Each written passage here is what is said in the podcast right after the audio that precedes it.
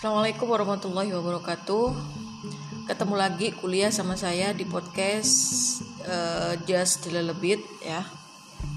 Nggak tahu kenapa kayaknya aku lebih nyaman buat menjelaskan yang modelnya seperti ini daripada video.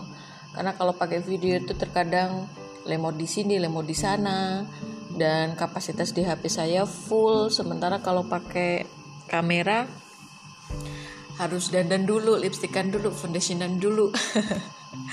Enggak itu bercanda. Jadi buat selingan aja biar saya juga nggak terlalu boring harus uh, apa namanya harus pakai video ya. Jadi biar apa namanya biar buat variasi aja.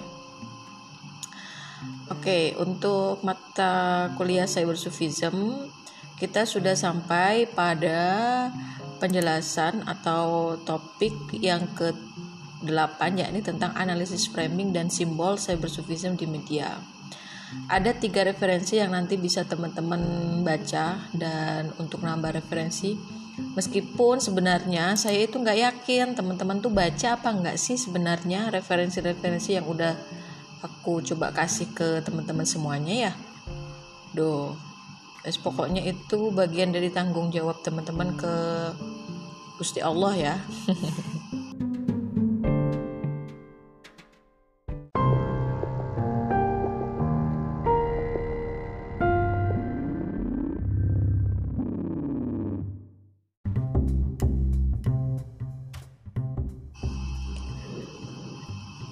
Jadi ada tiga referensi yang bisa nanti teman-teman baca. Sudah aku kirim semua ke virtual classroom.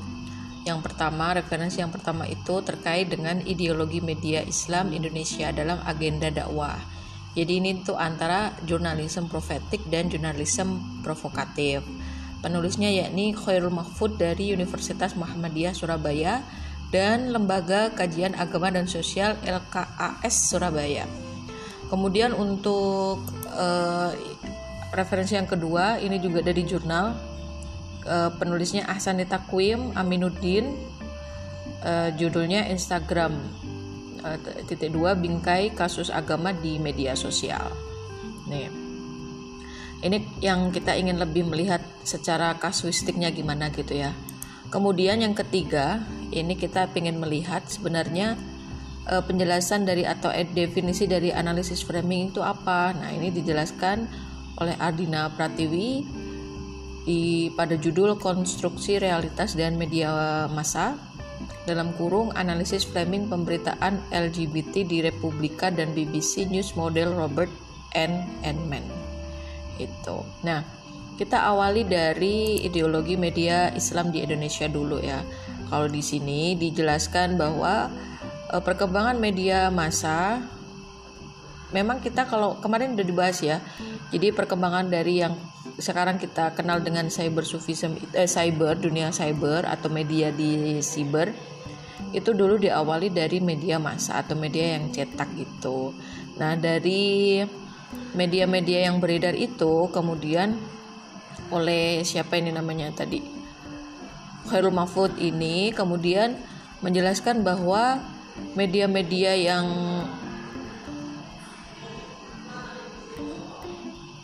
media-media yang berkembang di Indonesia ini dapat dikategorikan menjadi beberapa tipe.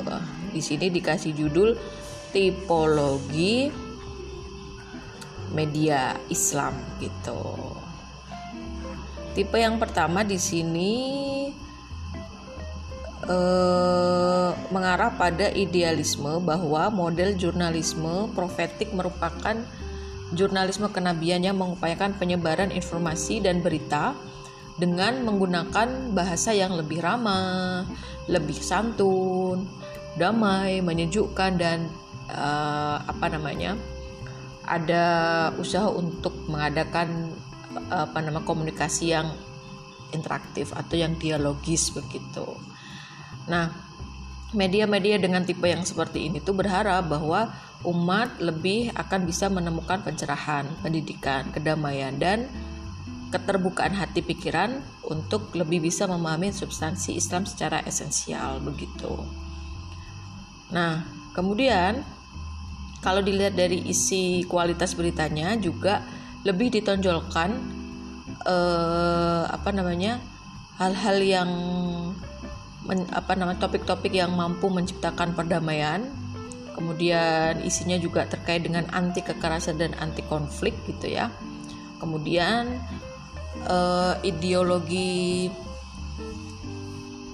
apa namanya lebih juga menekankan pada misalnya semangat berjihad untuk membangun masyarakat yang plural dan multikultural itu dan e, lebih menyerukan semangat-semangat yang menyuarakan bahwa umat Islam itu lebih maju. Kalau di sini istilahnya progresivisme dan lebih terbuka, open minded dan menghindari hal-hal yang anti radikalisme. Jadi topiknya itu tidak menyulut sebuah konflik begitu, tidak menyinggung hal-hal yang sensitif di uh, beberapa masyarakat begitu.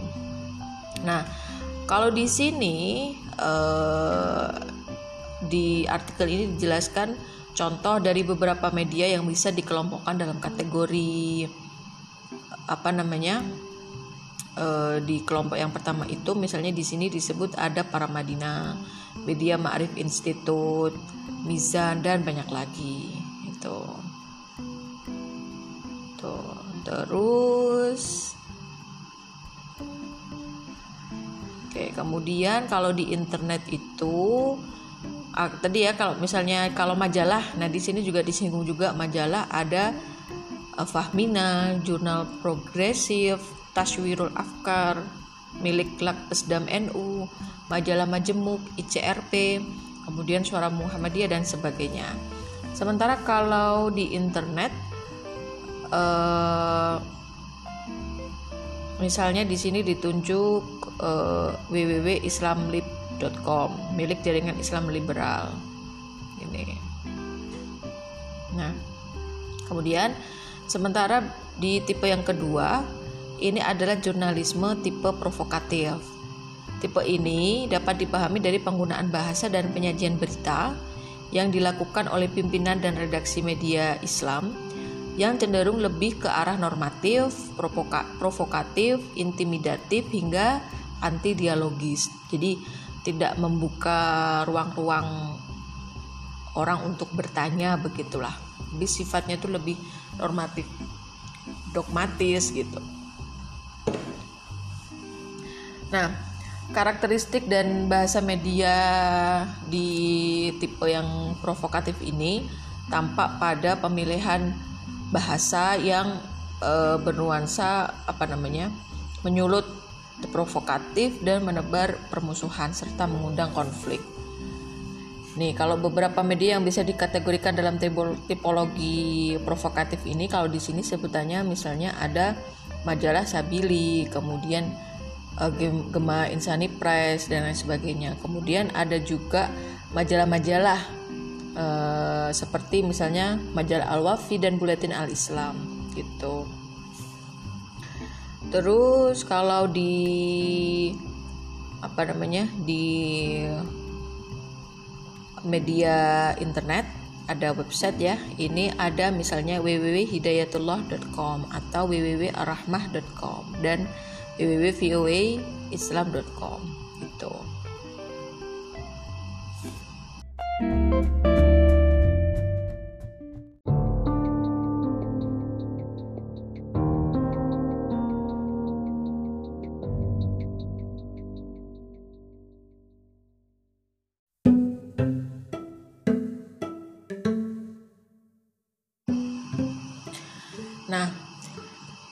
Kalau kita coba ingin melihat ke realitanya ya, ternyata di masa-masa sekarang itu ternyata dominasi jurnalisme yang provokatif itu sangat tinggi gitu.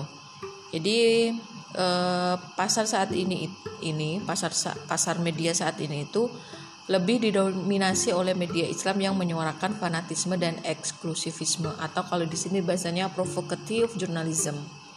Dan media Islam yang moderat ya harus diakui memang uh, masih belum terlalu menonjol, masih belum nampak begitu. Nah, kalau menurut Agus Sudipyo dalam salah satu tulisannya yang berjudul Mutu Jurnalistik Media Islam Radikal itu sangat lemah, mengatakan bahwa uh, ini apa namanya jadi misalnya di salah satu majalah umat yang sempat mapan pada dekade 90-an juga ternyata tidak dilanjutkan lagi penerbitannya begitu. Kemudian eh, jurnal Ulumul Quran yang juga sempat menjadi salah satu ikon pemikiran Islam ternyata juga tidak berlanjut ketika keran kebebasan dibuka lebar. Itu sama juga dengan majalah Panji Masyarakat. Jadi beberapa media-media Islam yang termasuk dalam kategori Islam moderat itu justru ketika di masa-masa kebebasan itu sangat dibuka ya kebebasan pers itu sangat dibuka sangat lebar itu malah justru tidak banyak yang tampil.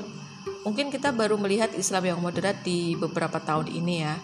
Tapi ketika ini majalah ini kan artikel di tahun 2014 artinya 2014 dengan 2020 itu kan Eh, sebenarnya waktunya juga tidak terlalu jauh juga nah si penulis apa referensi ini ya penulis artikel itu mengatakan seperti itu. Nah dia juga mengatakan bahwa sebenarnya ini eh, merupakan suasana yang sangat memprihatinkan begitu. Karena eh, media-media yang provokatif itu lebih didominasi oleh media yang cenderung menjual kabar-kabar kebencian begitu.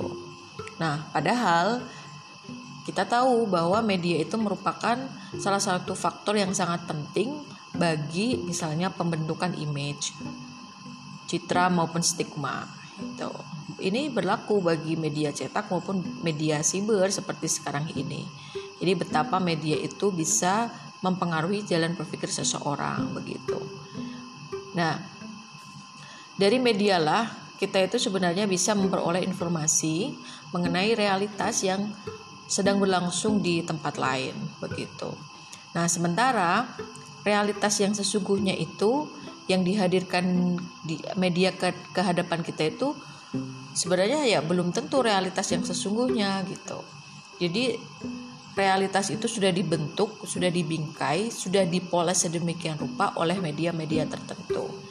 Jadi kan gini, dari media sebenarnya kita itu kan bisa mengetahui apa-apa yang terjadi di tempat yang lain begitu kan. Nah, tetapi sayangnya realita di tempat lain itu sudah dikemas, sudah dipoles, sudah dibentuk sedemikian rupa sebelum akhirnya tayang ke media, kemudian diserap ke kita.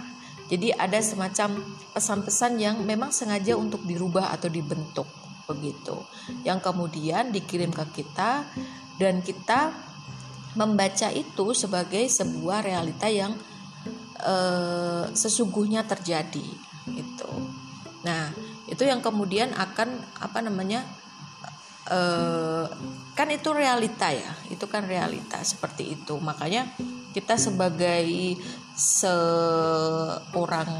apa namanya seorang yang me, menjadi apa sih penikmat atau pembaca ya bukan penyaji sebuah berita.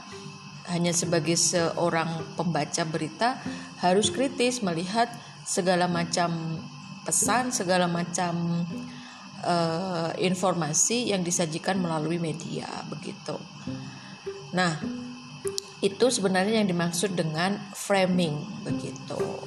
Dan kita perlu menganalisis menganalisis uh, bingkai yang dibuat oleh media tertentu gitu nah mena karena melalui analisis framing kita itu bisa tahu bahwa ternyata secara diam-diam media itu sedang melakukan eh, sedang mendikte otak kita mengenai realitas tanpa kita sadari begitu.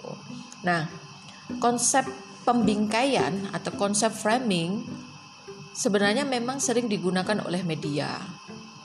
Sebenarnya tidak e, bukan sesuatu yang menjadi itu biasa dilakukan oleh media ya.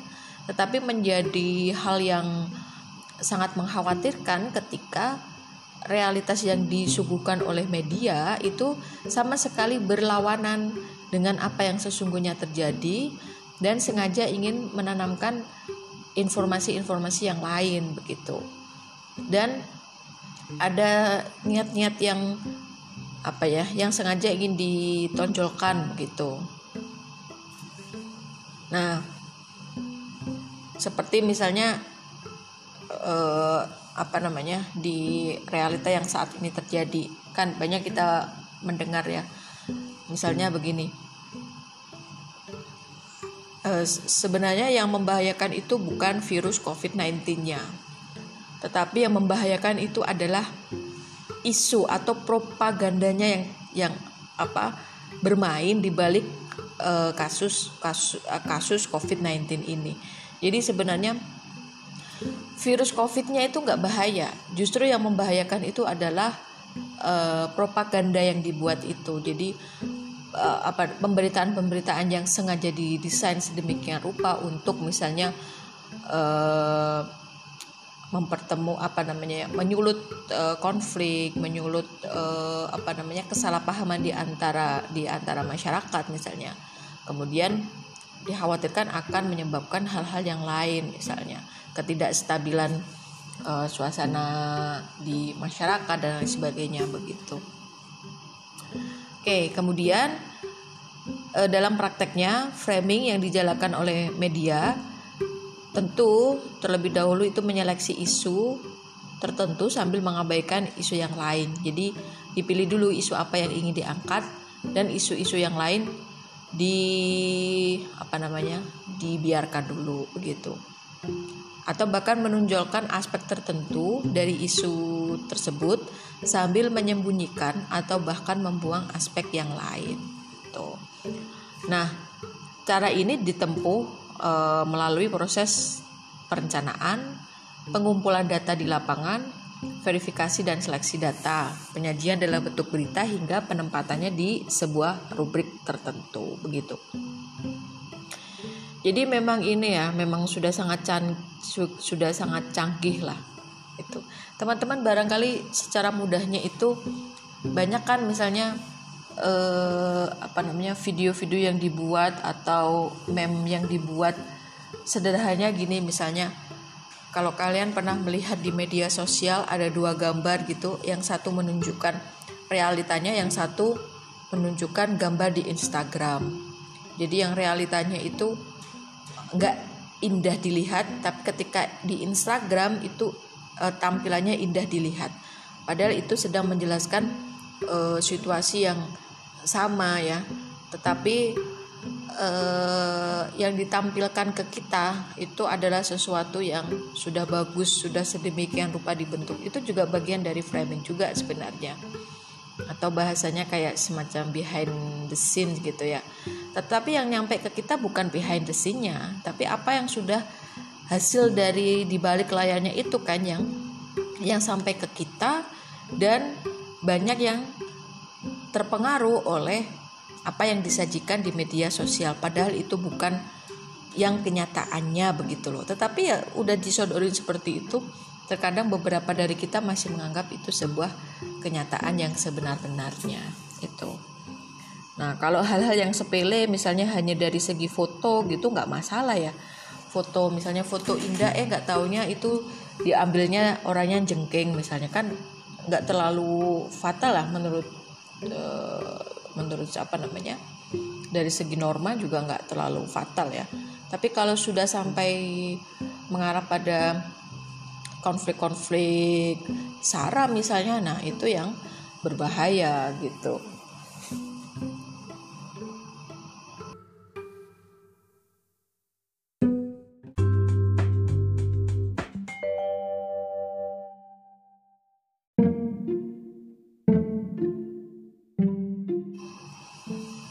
mungkin teman-teman ada yang bertanya ya, kenapa sih media-media yang eh, media-media Islam yang uh, apa media Islam moderat justru semakin surut atau larinya itu nggak sekencang media-media Islam yang lain?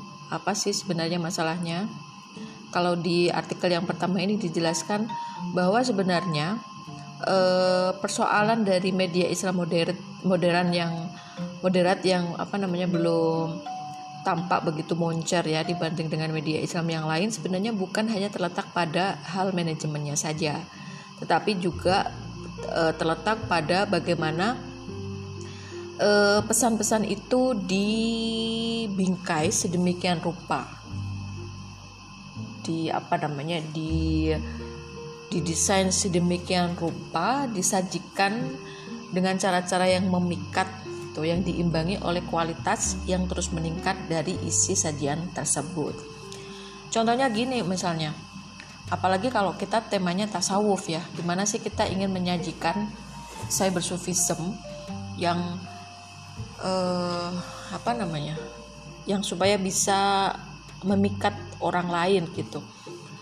Tentu kita harus meninggalkan cara-cara yang lama. Misalnya kita membuat meme dan itu uh, tulisannya yang tulisan-tulisan yang normatif tulisan-tulisan yang klasik misalnya uh, jika kamu mendapatkan ujian sabar dan sholatlah gitu misalnya. Hanya tulisan yang seperti itu ditambah dalil udah ya ditambah apa misalnya tokoh sufi tertentu misalnya. Itu sebenarnya eh, apa namanya ya coba kamu sendiri gimana kalau ngelihat eh, gambar-gambar yang seperti itu? Kesannya gimana? Biasa atau justru mendapat pencerahan tertentu atau bagaimana? Itu kan kamu sendiri sebenarnya bisa menilai kan mana eh, apa namanya produk-produk media yang yang bisa yang bagus yang misalnya bisa kemudian uh, memberi pencerahan bagi kita semua gitu misalnya. Nah mungkin PR kita di situ bagaimana menyajikan uh, ke masyarakat netizen kita itu ya uh, apa namanya pesan-pesan yang yang memikat begitu. Itu. Terus uh, oke. Siapa lagi nih? Ini kalau yang poin yang selanjutnya membahas tentang efek jurnalisme provokatif yang menyulut kebencian, kekerasan, dan konflik.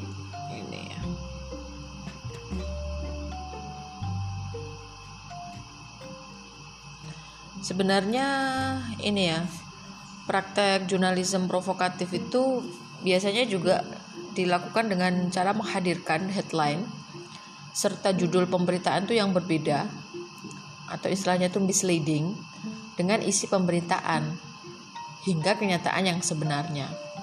Jadi biasanya tuh uh, judul dengan isi itu berbeda. Judulnya apa, isinya apa gitu. Nah, ini juga sering kita temukan kan kalau kita sedang berselancar di media-media di internet, di YouTube misalnya.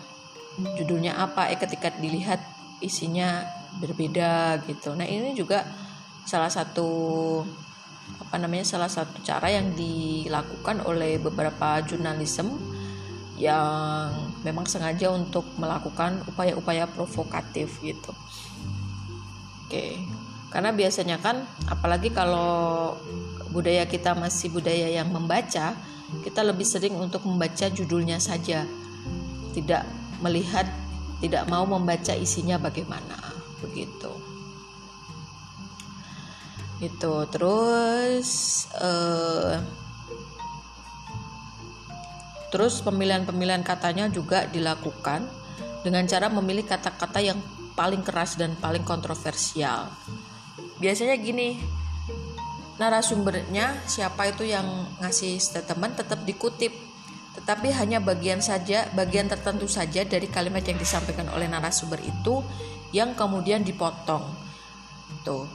Tidak di tidak dijelaskan kalimat apa sebelumnya dan tidak dijelaskan juga kalimat apa yang setelahnya gitu. Persis seperti yang terjadi di kasusnya Ahok pada waktu itu. Tuh, itu juga menyulut uh, konflik yang uh, luar biasa sekali ya dan efeknya juga berkepanjangan loh sampai tahun 2020 ini. Itu pembahasan tentang Ahok itu waduh sampai sekarang nggak nggak selesai-selesai. Karena memang sebenarnya Nah, dengan dengan apa namanya tahun 2020 yang nggak selesai-selesai ini kan akhirnya ketahuan bahwa sebenarnya yang yang dipersoalkan itu bukan soal penistaan terhadap agama itu Tapi ungkapan Ahok itu dibuat sedemikian rupa gimana caranya supaya ini nanti akan bisa menyulut sebuah konflik tertentu dengan untuk men, dalam rangka mencapai tujuan-tujuan tertentu begitu. Harusnya kalau kasusnya memang penodaan agama dan dia di penjara kan harusnya sudah selesai begitu kan wong Ahok juga sudah di, di sudah di penjara kan gitu. Tapi kan ternyata enggak. Masih uh, masih menjadi sosok yang kontroversial sampai tahun ini. Mungkin beberapa tahun yang akan datang juga gitu ya. Oke. Kemudian uh, model jurnalisme model jurnalisme provokatif itu juga sering sebenarnya mendapat respon negatif dari sejumlah pihak misalnya uh, Kiai Haji Said Akil Siroj, Ketua Umum Pengurus Besar Nahdlatul Ulama ini. Beliau juga mendukung sepenuhnya usulan dari anggota DPR RI waktu itu Eva Sundari kepada Menkominfo untuk menutup situs dan jejaring sosial Islam yang bisa dikategorikan ke dalam jurnalisme provokatif gitu. Nah, menurut I Said Akil Siroj beliau mengatakan bahwa memang ada sejumlah situs-situs yang provokatif gitu. Nah, tapi beliau juga memberikan catatan bahwa penutupan website itu harus hati-hati. Karena apa? Website Islam yang berisi dakwah dan penyiaran syiar Islam tidak masuk dalam daftar penutupan. Artinya harus dipilah-pilah, tidak bisa digeneralisir. Harus ada semacam uh, apa namanya? uh, seleksi yang sangat ketat dan memang harus di, dilihat secara komprehensif begitu. Kalau memang sebuah website itu merusak akidah, merusak perilaku yang kemudian cenderung kepada kekerasan, maka saat Akil Siraj mengatakan ya sudah websitenya ditutup saja begitu. Begitu juga dengan Rois Syuriah PBNU Kiai Haji Masdar F Masudiyah uh, pada waktu itu juga mengatakan bahwa pemerintah sebenarnya tidak hanya menutup website Islam yang provokatif saja, tetapi juga menutup semua website provokatif, entah itu Islam atau enggak ya, tetapi yang e, berpotensi untuk memecah belah dan menciptakan permusuhan di tengah masyarakat. Tuh.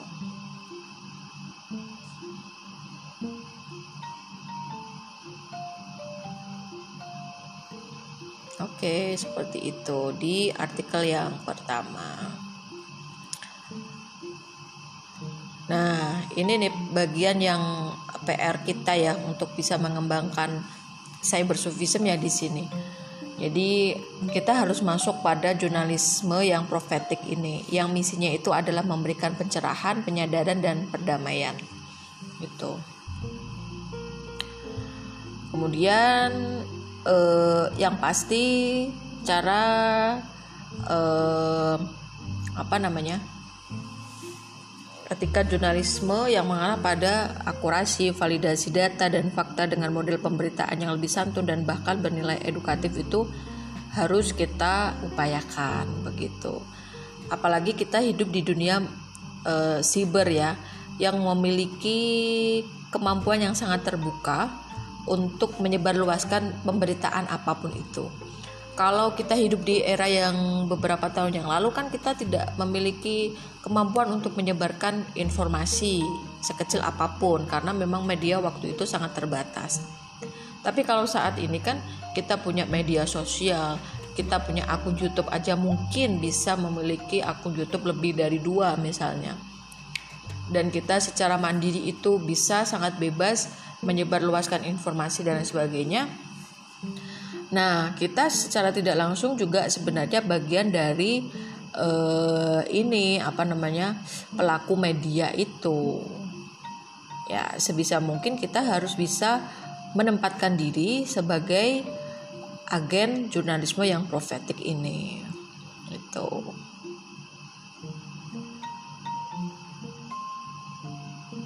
Nah, kalau menurut Parni Hadi ya uh, di salah satu apa namanya di sini sih di salah satu media Kompasiana dia mengatakan bahwa sebenarnya untuk bisa menyampaikan eh, nilai-nilai perdamaian, nilai-nilai uh, dakwah yang menyejukkan, yang santun ya, menanamkan nilai-nilai kebaikan sebenarnya tidak harus selalu menggunakan nama yang menunjukkan identitas keislaman. Tidak perlu ada embel-embel nama Islam lah di belakang nama nama akun kita misalnya. Atau nggak perlu itu misalnya hadis riwayat gitu. Sesekali mungkin perlu sesekali enggak gitu. Supaya lebih bervariasi dan uh, apa lebih kreatif gitu. Karena memang kreativitas itu sering kali menjadi tolak ukur akan ketertarikan seseorang atau keindahan akan sesuatu gitu. Nah, uh, menurut Parni Parni Hadi ini justru yang terpenting itu adalah konten atau isinya itu karena yang namanya nilai kebaikan itu dan kalau sifatnya sudah universal itu tidak akan lagi dilihat itu sebagai sebagai sebuah agama atau Islam.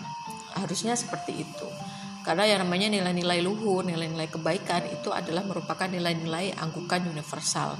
Artinya siapa pun orangnya dari bangsa mana pun dari agama apa pun ketika dia menyadari bahwa itu merupakan nilai-nilai yang e, baik ya mereka akan menyetujui itu tidak akan menolak. Adapun kalau misalnya menolak itu berarti faktor yang lain. Ego sudah main bukan hati nuraninya begitu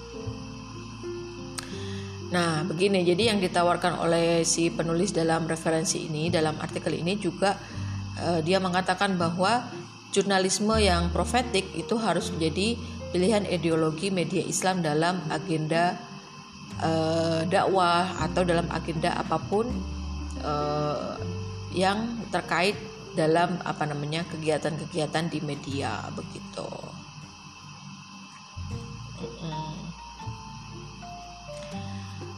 Oke, jadi langsung ke konklusinya apa ya. Jadi ini ibaratnya seperti pepatah we are what we read.